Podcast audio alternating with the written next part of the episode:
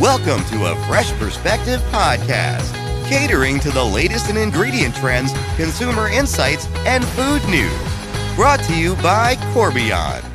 Hi, and welcome to the Fresh Perspective podcast, the podcast where we talk about everything food. Today's topic is meat consumer shopping habits in 2022. And we have one of my favorite guests. She's already right here. Her name's Anna Marie Roerink, and she's the president of 210 Analytics. She gives us a lot of great information. Hi, Anna Marie. Hi there, my uh, research geek at heart. What can I say? You're exactly the right person for this podcast. Beautiful.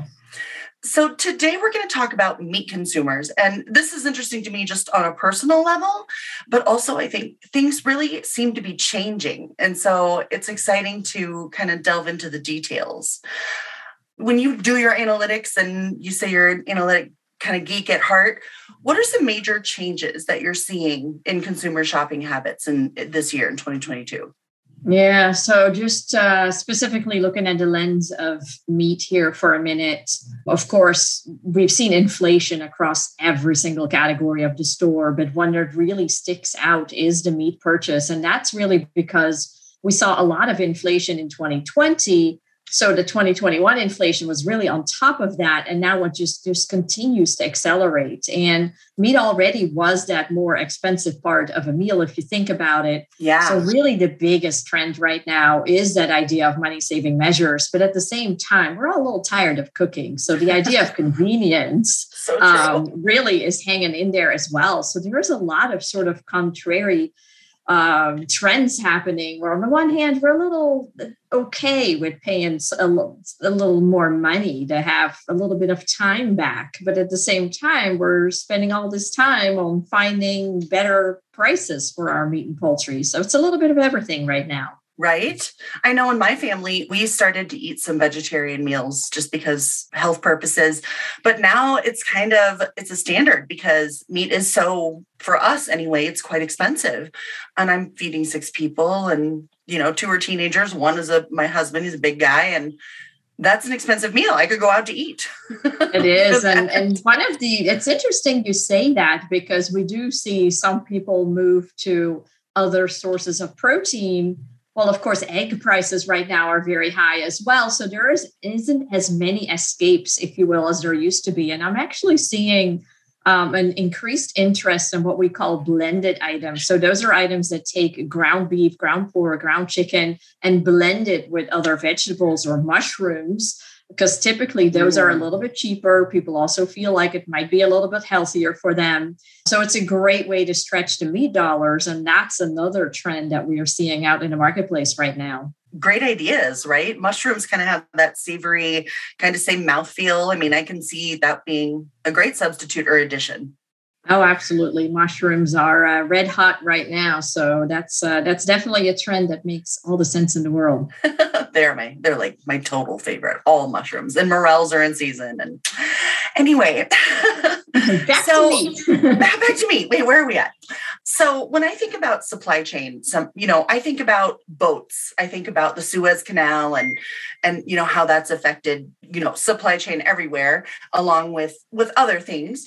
How has supply chain and inflation kind of impacted meat purchases? Because we raise cattle in the United States, so can you tell me a little bit about that? Yeah, so it really depends on the type of meat that you're talking about. I remember uh, right before Thanksgiving, I got a lot of calls about will there be turkey because of the supply chain challenges? Well, we don't really import turkey, nor do we export turkey. So that's not really a big deal there. But uh, there's other commodities like beef and what have you that are way more infect- affected. But the other thing is really it's not just the transportation. It is the labor in the processing mm-hmm. plants. It is the trucks to get it from the plants to the stores. Um, it is the labor in the stores to get it out on the shelf. Now there's a lot of issues with packaging or the gas that goes in packaging or even the labels. Uh, some of the bigger suppliers right now are struggling with labels because of some paper mills being on strike for a long time. So there is a big shortage of those So it just really never ends. And then we mentioned the price of eggs. Well, that has everything to do with avian flu. So there's just uh, challenge upon challenge in right. an already disrupted environment. So we just really can't win right now.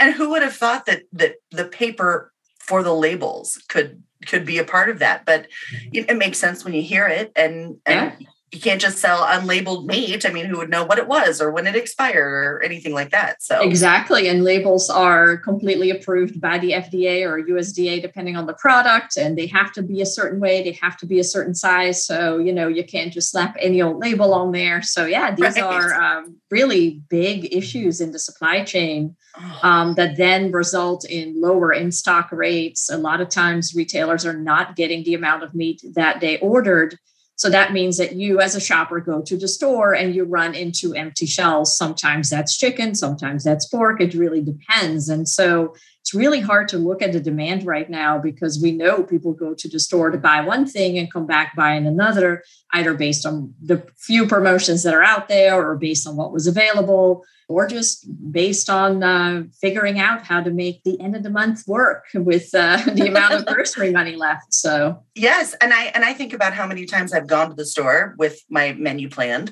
and come home with an entirely different menu because yeah. of what was available or what was even affordable. Right? Like sometimes it's like, okay, well, I'm not buying that. We're, going to do something. Well, else. and it's funny you say that because one of people's biggest frustrations is actually meal planning. It's not even so much preparation, it is thinking about what you're going to make meal after meal, day after day. And so that is one of the reasons why we're seeing, for instance, the value added meat or the fully cooked meat do so well, even though it's more expensive if you think about it. Uh, but it's chicken breast, it tastes completely different than if I were to season or marinate it, or it's a kebab, and that just brings a whole grilling occasion to the table. So it's really still the innovation in the meat marketplace that is driving new dollars and, and just really giving people a little bit of a break in the kitchen. You know, one of the data points that I have here says that in 2022, 74% of people are identifying themselves as meat eaters. I don't know why that surprises me. I, I mean, I, it seems high to me, but I wonder that, you know, it, it makes me question then who, who are these meat eaters, you know, demographically, are they across the board?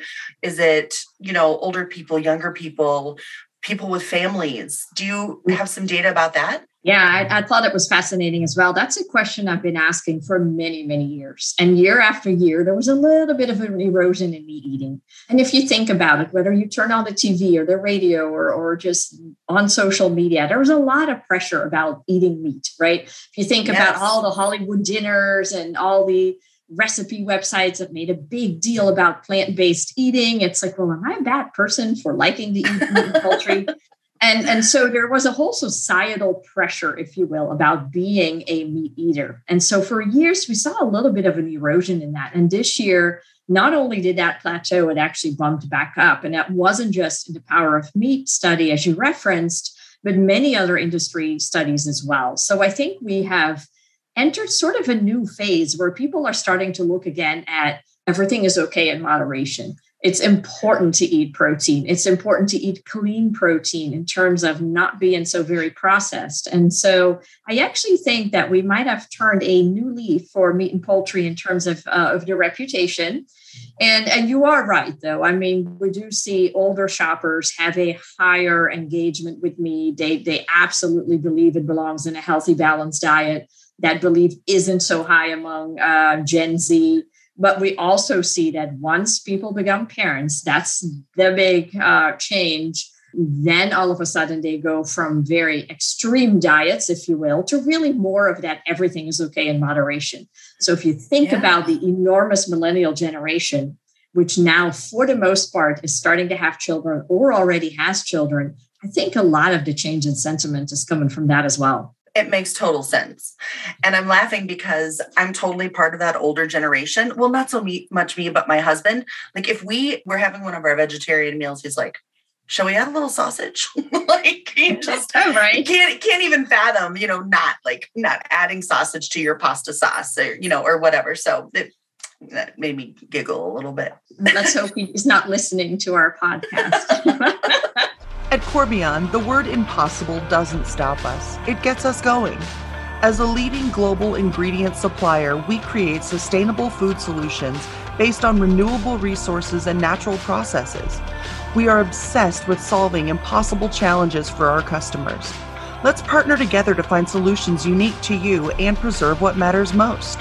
Corbion, keep creating. Okay, so we only have a few minutes left, and I do want to talk about the different ways people can purchase. It used to be, of course, that you just go to the grocery store and you pick up your food and you bring it home and you cook it and eat it. Um, yeah. But things are changing, right? They are changing, though. I have to say, uh, we all love talking about buying online, and online has been a big growth area. But we also have to keep in mind that when something starts out small, the growth percentages tend to be really high. So meat has grown 52% online over the last year. However, it's still only about 2% of total purchases if you think about the direct to home.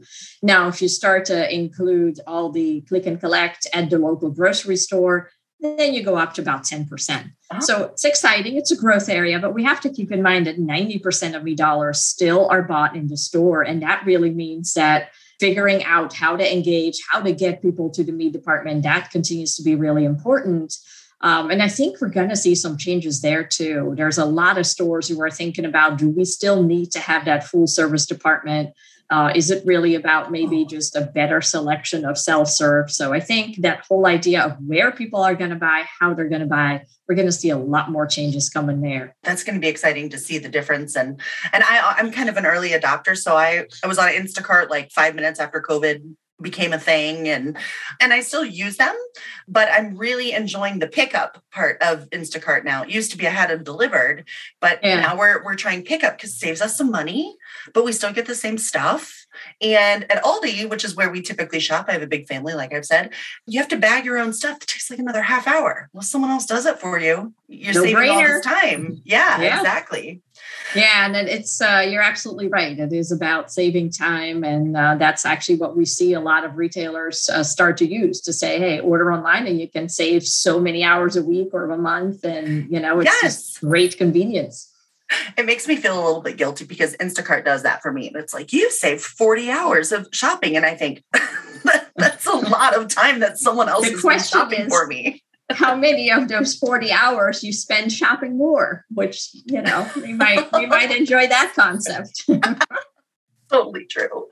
Um, any last minute thoughts about meat, you know, for our for the people that might be listening to this and um, Absolutely. Yeah. So, first of all, uh, I always hope that a lot of people uh, join me on LinkedIn because we're always putting out these podcasts, lots of other information. There's monthly information on new meat uh, numbers, etc. So, please do that. But also, uh, as I mentioned before, I think we're going to continue to see a lot of change happening in meat.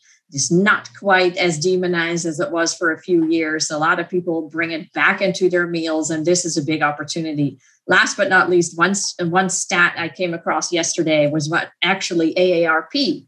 Um, oh. They put out that uh, a whole new study about when you age 50 plus was uh, their finding you need more protein. And I actually, for the first time in a long time, saw AARP putting a big deal on eating meat protein. They had meatballs and shrimp and uh, a cheeseburger right in their articles. so don't just think about the millennials. It is really about every generation and all the opportunities with it. Thank you so much, Anne Marie. I, I just love talking with you. Mm-hmm. Um, Same here. that's all we have for today. Till next time, preserve what matters. Thank you for listening to a Fresh Perspective podcast brought to you by Corbion. Please like, subscribe, and follow us on thebakerstake.com and thecorbioncut.com. Until next time, preserve what matters.